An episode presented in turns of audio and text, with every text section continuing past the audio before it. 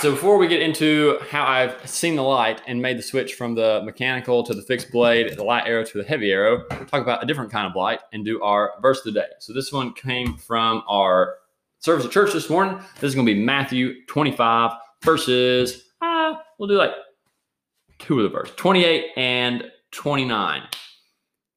Yes. No. Let's do 28 through, yeah, yeah, yeah, 28 and 29. It's all about talents. This sounds a little weird out of context, but uh, if you go and read the whole thing, you get the idea. It's all about using your talents and not letting them go to waste. So 28 says, So take the talent from him, give it to him who has 10 talents, for to everyone who has more will be given, and he will have an abundance, but from the one who has not, even what he has will be taken away. It's talking about not letting your talents go to waste. Being using your talents, you're going to have talents added to them. If you don't use them, they're going to be removed from you. Using your talents for the good of the Lord and His kingdom. So that was I. I loved our, our service today, and that was what the basis of it was. What the bulk of it was built around.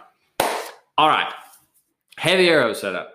This is something that I'm sure a lot of people have heard of and are, are, more and more familiar with. It's one of the hot topic things that everybody is talking about and either loves or is skeptical of. Uh, but it seems like a lot of the people that are skeptical about it and don't like it are the ones that haven't done it, at least from the people that I've listened to and talked to. So all of this, I make sure everybody knows this whole process that I'm going to talk about is comes from the Ranch Fairy's channel.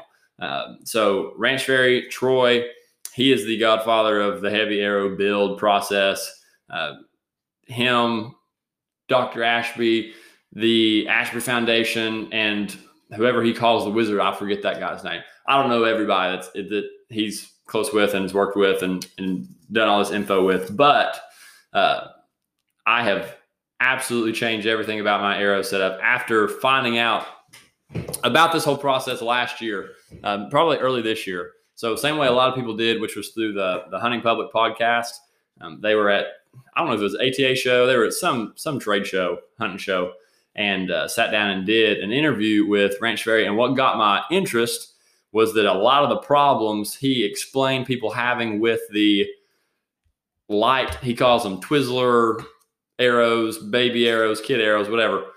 The problems that a lot of people have with those that he was explaining were all problems that I've had in the past. Uh, not getting penetration, not finding deer, being afraid to shoot where you need to shoot because you don't want to hit the shoulder blade, and all that all that stuff were things that I was able to uh, relate to. So this is the setup that I was shooting last year and in years past. This is a V Force 350 grain gamer. It's probably whatever was sitting in the cheap box at the archery shop. Blazer Vanes is just an arrow that I would sell to a lot of people. This is a, I think this is a Rage. It's, it's either 100 or 125 grain Rage. There's no insert in other than just the standard little aluminum one, um, mechanical.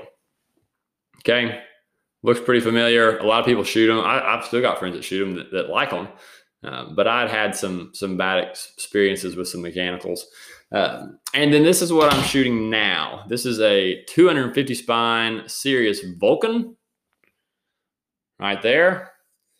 The business end is a 225 grain steel force fixed blade, and there's a 100 grain insert in it as well. And as opposed to just your regular blazer vanes like the other one, these are the left helical vanes, and I've got the left wing on the fixed broadhead as well. So this is not me trying to just repeat what Troy's process is. He's got on his YouTube channel, there's a playlist that takes you through every step uh, of the process. And so all that information is out there and it's shared in a much more efficient and accurate and in-depth way than what I could possibly do.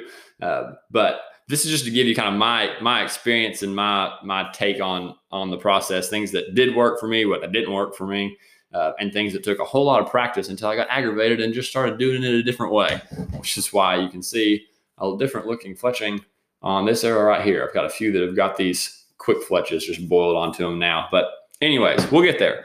So starting out with this first thing i had to do was figure out an arrow. Uh, i'd been shooting this i mean you could flex it pretty easy. And you can flex all these pretty easy. It's not just because I'm a big, strong man. But that 250 doesn't flex nearly as much. That's what one thing that I learned. That's what the spine rating is all about is how much you can flex the arrow, but how much the arrow will give. And what's confusing, and this is aggravating too, and and he you'll learn this watching his channel, is that um, a lot of the stuff can be labeled where it's hard to, to just tell what it is. Like this one, it's called a Victory V Force 245, but it's not 245 spine arrow, it's 350 spine arrow. I, th- I don't know if it's Easton or Carbon Express. Somebody labels theirs weird, but to where they're not called their their names have spine numbers. You know, it's all like 250 or 300 or 400, but that's not. It's like it's almost in reverse order. I don't know what it is. Anyways, so you got to make sure that you're shooting the spine arrow you think you are. I had no idea. I literally just said, hey, I need some arrows, and here, take these, shoot these, and that's what I had done my first four years of bow hunting. So, anyways, uh, but anyways, you can go to his playlist. He's got the entire. It's called. I'll, I'll find right here for it. High FOC arrow testing and then he's got some sharpening videos, and then he's got the entire high FOC arrow build playlist. There's 10 videos on there. And I, I did as best I could go through every single steps in one of those processes. So the first thing I did is I went to my archery shop, uh, Bowhunter Pro Shop. It's in Halls. If anybody's around Knoxville needs a good pro shop, it's it's one that I like.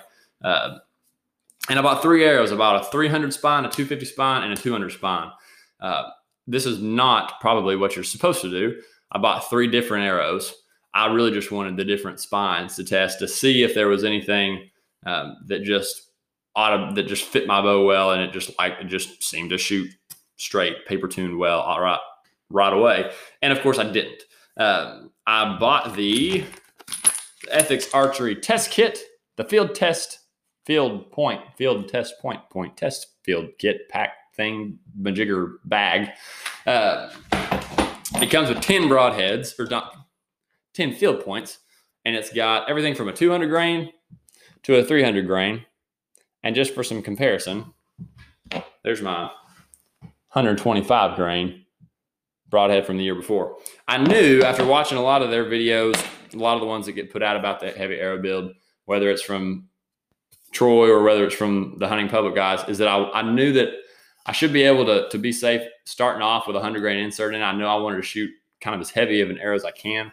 Uh, I'm not a I'm not a whiz of an archer. I don't take long shots. There's no I have no business shooting past 30 yards uh, at any living creature. So I, I, knew I was going to start, and of course I'm holding this up, but you can't see it.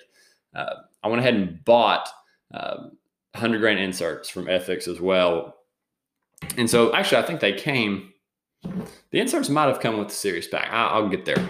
I don't, I can't remember. Anyways, so I started off buying those three arrows 250, 300, and 350, or 200, 250, 300 spine arrows. Come home, shoot every one of the test kit sizes through it, through paper, and I'm getting left hairs on every single weight, every single shot.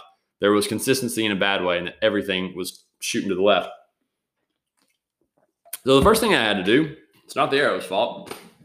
And at that point, I really wasn't thinking it's my fault. I had to go buy another whisker biscuit. Mine was isn't adjustable horizontally, and it it just wasn't the bow wasn't lined up. So first problem, I've been shooting a bow that hadn't been lined up because that's how they sold it to me at Bass Pro Shops, and I didn't know any better, and they didn't show me any better. So the whisker biscuit, it just wasn't lined up. It was coming off the bow, it's crooked. And so figured that out shooting through paper, went and bought a new whisker biscuit, come back and ended up locking the 250 spine the best. It seemed like a pretty, pretty stout arrow without going completely 200 opposite direction. So I went ahead and ordered, you can get on Sirius's website right there and they'll, they'll sell you, um, I think six and 12 packs of arrows, whatever spine you want. Uh, they've got a few different models, and and they'll send you the size inserts that you want. That's right. That, that I did get them from Sirius. I didn't get my inserts from Ethics, but when I ordered the kit, I went ahead and ordered the 100 grain inserts with it. And then once I had the 250 arrow, the 100 grain inserts, I started uh, paper tuning again with the different weights. And the weight that ended up shooting the best for me was 225 grains. Uh, 200 was okay. 225 was really where I was getting the best, you know, just punching holes through the paper with it. And the only the only not troublesome thing, it's a good thing that I found exactly what weight that I needed to shoot was that it's really easy to find. It's a lot easier to find 200 grain or 250 grain fixed blade broadheads, um, single bevel broadheads than it is to find 225 grain. But I found them, decided that was the weight I was going to shoot, and got these from Three Rivers Archery. I'm sure a lot of these places are sounding sounding familiar to you if you've done any adult arrow looking into or video watching in the past. But ended up getting these are Steel Force broadheads, uh, Steel Force brand, 225 grain. They're left wing, which I would not have just you know sp- specifically wanted left wing, except for they were the only ones that were in stock. So I buy the left wing broadheads, and I then had to go and get the left the left helical twisting vanes We'll get to the vanes in a minute. So I figured out what broadheads I want. I know what weight I'm going to shoot, the 225 grains. Uh, I'm still paper tuning at this point, and uh, I still haven't. I'm, and by that I just mean I, I haven't put the I haven't put the fletchings on me. I'm still bare shaft paper tuning. Is what I mean. And so get them in, and then comes nock tuning. Nock tuning was the most frustrating, longest taking aspect of the whole process, which you can see it in their videos, but it's literally taking the nock and turning the nock uh, in the arrow until you find where it just shoots the truth. Because this whole time, I've been shooting. I did all that testing just to figure out what weight I want in the front. Well, then when I put on when I put that weight on all six arrows, and then try to get it even more dialed in with the nock, it took forever. And it was, I was probably making quarter turns every time roughly because I, I wasn't being real precise with all right let me just turn it just a quarter now just a quarter now just a quarter now. I felt there were some arrows where i know i went all the way around that arrow three or four times before i finally found a spot where it just all of a sudden punched a hole through the paper. It wasn't tearing high it wasn't tearing low or left or right it just finally made a good punch and i was i was over it. Usually about the time like i'm about to just forget it I'm not even going to draw notches on this. I'm just going to stick it in and it's going to be fine. But right when I would back get to that point is when I would finally get a good good shot through the paper. So then the nock tuning's done, uh, and I go to the vanes. I don't have any of those fletching tools. I don't have a whatever they call it, the little metal thing you stick it in that they've got the pro shops where you glue them on. I definitely uh, didn't know anything about how I was going to fletch them uh, with the left helical twist and so I'm getting, I don't want to just, I don't want to go through the whole process and then just stick some, some vanes on the back of it uh, and call it good. So I ended up finding something else that Troy uses on that ranch trade channel, Arizona Easy Fletch. And they make these right helical, left helical, straight vanes. Uh, and the way it works is you load your arrow, nock end into the bottom of this, you set your vanes in it, I can show you because I've got some vanes right here because I'm nifty and prepared. These are actually feather vanes. I did not end up putting feather vanes on my arrows. I tried, didn't work. That was a dumb thing. But you lay them in these vanes, or you lay the vanes in these notches, close it up. It's been so long since I've done this now, I can't, I am. You'd stick the arrow in it, lock it in place, you put glue on the vanes, pop that cap on there, slide it over the arrow, arrow sticking out here, wait a couple minutes, it glues them on. This was also incredibly frustrating because I don't know what I'm doing with any of this. And I started off with feathers because I thought, oh, feathers look cool. Troy likes shooting feathers. I'll shoot feathers.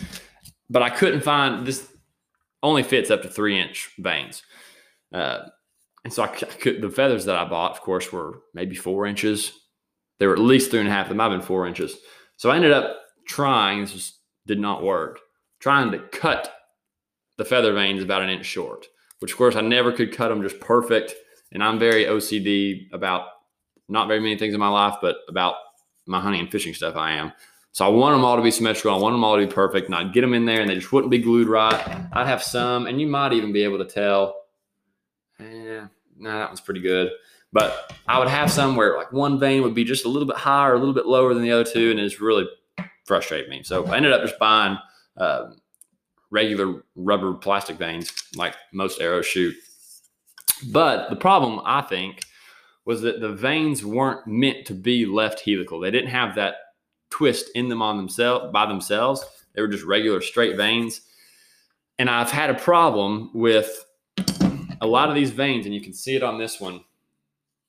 After shooting them for a week or two, that glue starts to come undone and they start wanting to pull up on the front of that vane. And I think it's because that nat the way that that spine of that vane just naturally wants to go straight. I think it's just torquing it and it pulls on it enough. Either that or I just didn't put enough glue on it, didn't glue it right somehow.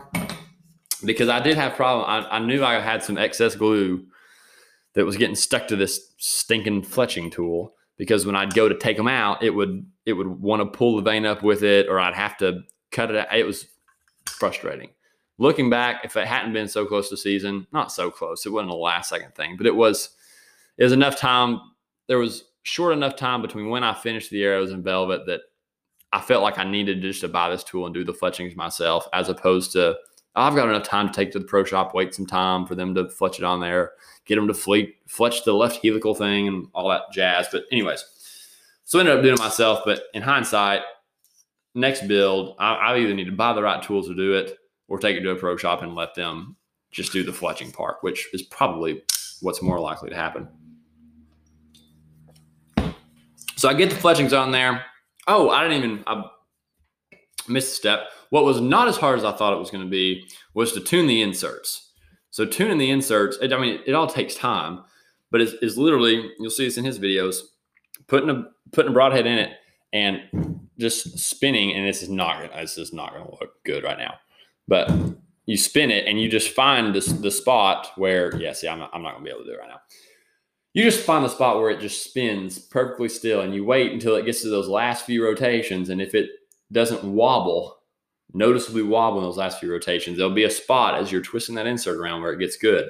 And you just mark the insert on the arrow. Same way you mark the nock at its sweet spot, you draw a line like that one is right there mark it on the nock, mark it on the arrow. So when you go to them in later, you know you're in the right spot.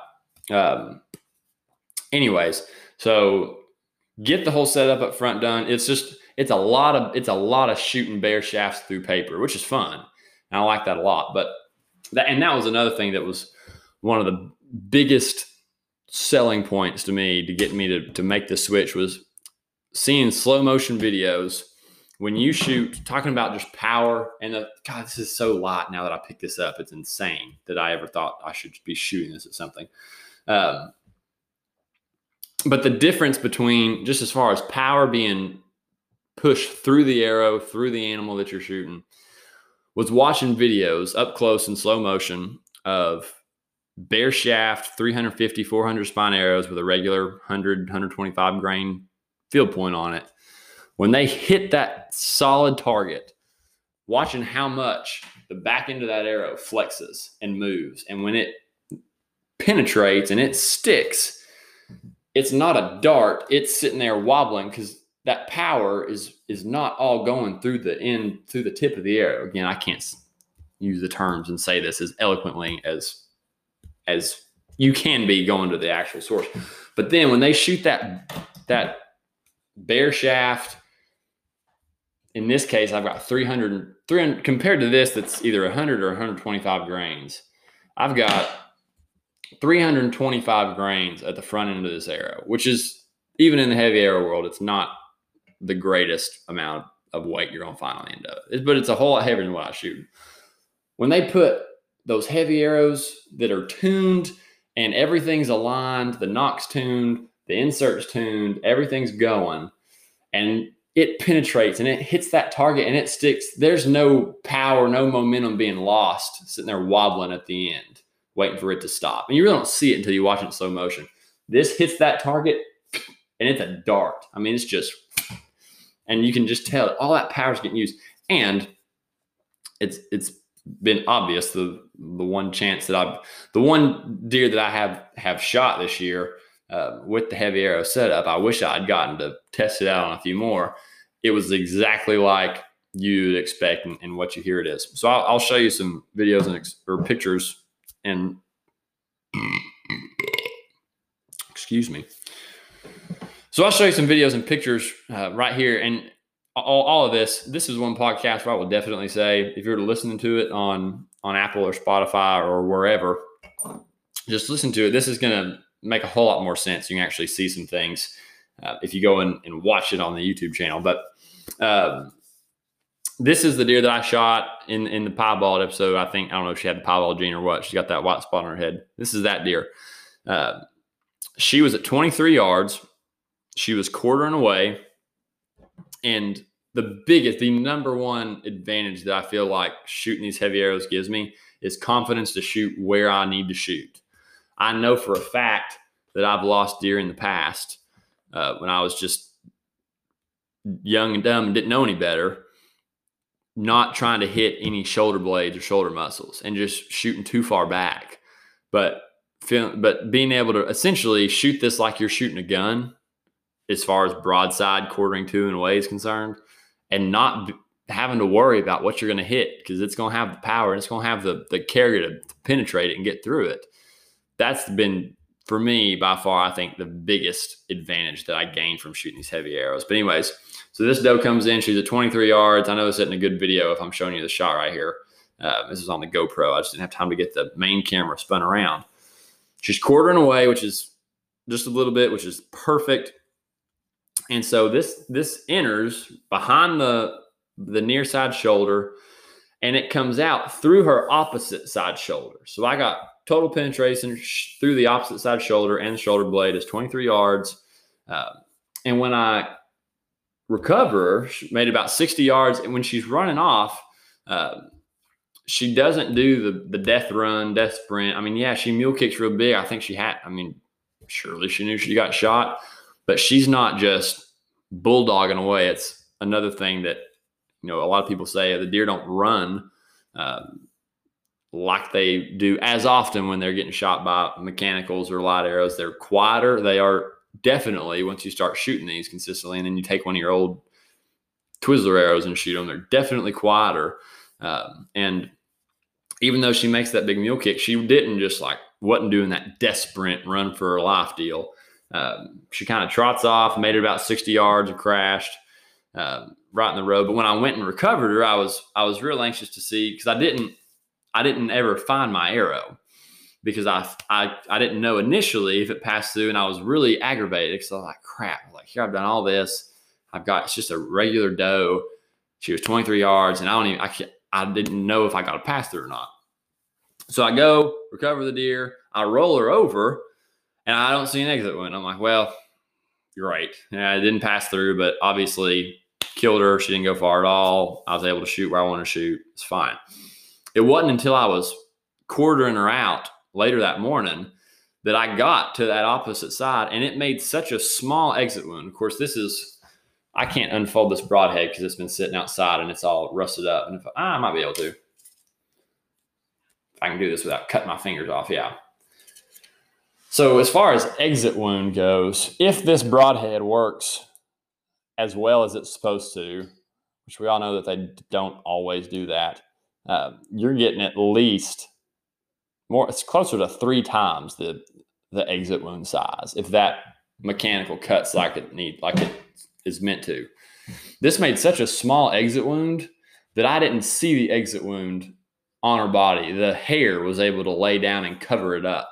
But when I was quartering her out, I found on that opposite side of the thoracic wall the exit wound. And just to make sure, I went and even looked back on the cape, and it had completely passed through.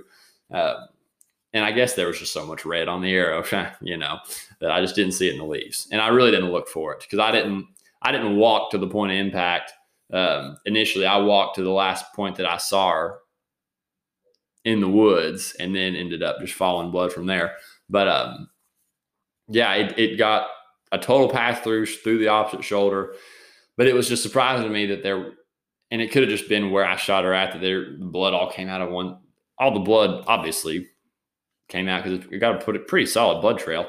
Uh, which some people say they don't get as as good a one with the fixed blades, but that doesn't matter because they don't run anywhere if you shoot them where you're supposed to. Um, you can tell I've been converted by the way I'm talking, probably. But anyways, um, there just wasn't an exit wound on the opposite side. It was small enough to where the the hair just covered it up, but there it absolutely did get a pass through. And my fletching problems, the first thing that I found was one of my fletchings had had ripped off on entry and it was just stuck to the the blood on the entry wound side. I was like, yeah, the fletchings have been having some problems, just staying on. But as long as it can hold on until it makes contact, that's all I was worried about. So the one other thing that I did that is is different that fixed fletching problem. It's not helicals. It's not ideal. This is not what I would want to do. Uh, but I was losing enough fletching so where I went and got just the NAP quick fletch. These are the ones that you slide on, boil them in water for 30 seconds or something, um, and then they're done. They're not helical, but they do have a little lip on the back edge of it, kind of like I don't know if this would be what you call an offset bra- an offset um, fletching or not, but it's got a little bit of lip that that makes that arrow turn. And just the just the math and the physics. I don't know if this is really physics. Behind all this, so you've got the left wing in, in the ideal setup here. The left wing broadhead, the left helical fletchings. When this hits, the way that that's cut, the way that left wing is cut, it's going to want to spin and rotate to the left on entry. And you've got these left helical vanes that are spinning it to the left in the air. And so you're like, not only are you zipping through them with the, the power and the momentum, you've got the heavy FOC. When you hit that deer, it's also the entire time it's in the air spinning like it's going to screw its way through. And I just think that that's the coolest thought. Just, I mean, as far as this being like, I'm, I'm going to aim this arrow at your heart, and I don't care what I'm going to hit before or after I get to it. I'm going to be able to shoot through it. And just to me, that that's a big deal to have that sort of confidence in it. But, anyways, I'm a fan. I'm a convert. I don't ever see a scenario where I would want to go back to shooting any arrow any lighter than this. Um, I do not, and this is terrible. I have not done the whole the total arrow weight. I don't have anything that measures in grains. I don't have that sensitive of a. Um, I don't have that sensitive of a scale, but it's 250 spine arrow, regular nock. I don't shoot the lighted nocks just because I don't. I just have never bought them. But left helical, white fletchings. I want to see the blood. 250 spine, Sirius Vulcan. 225 grain fixed blade, 100 grain insert. But it doesn't really matter what's on it if it isn't all tuned and put together as well as it could be. But uh, when it is, man, it's you feel like you're muzzleloader hunting. You just point and shoot. You just don't. You just can't shoot it as far. At least me. Some people are definitely better archers can shoot 50, 60 yards, I guess, somehow. I don't see how. Uh, that's what plan B is for. It's another ranch fairy term. Anyways, that's my experience with it. I love it. I'm a fan of it. People are going to like what they like. This is my my new way of doing it, and I appreciate uh, Ranch Fairy, the hunting public, everybody for putting that information out there to make me feel like I've, I've got a whole lot better chance of, of killing a deer when I when I shoot at them. So that's my setup. If you've been interested in it, that's my take. I would love to hear what your thoughts are on it. If you're still a diehard mechanical person, if you've been converted, maybe you've shot fixed blades, fixed points all along. So thanks for watching the channel, whether it's on YouTube or through the podcasting airwaves. But yeah, if you like it, subscribe, follow along. There'll always be more. So until now, I will say adios, and we'll talk to you next time. Thanks for watching. Thanks for listening. God bless you. Have a phenomenal day.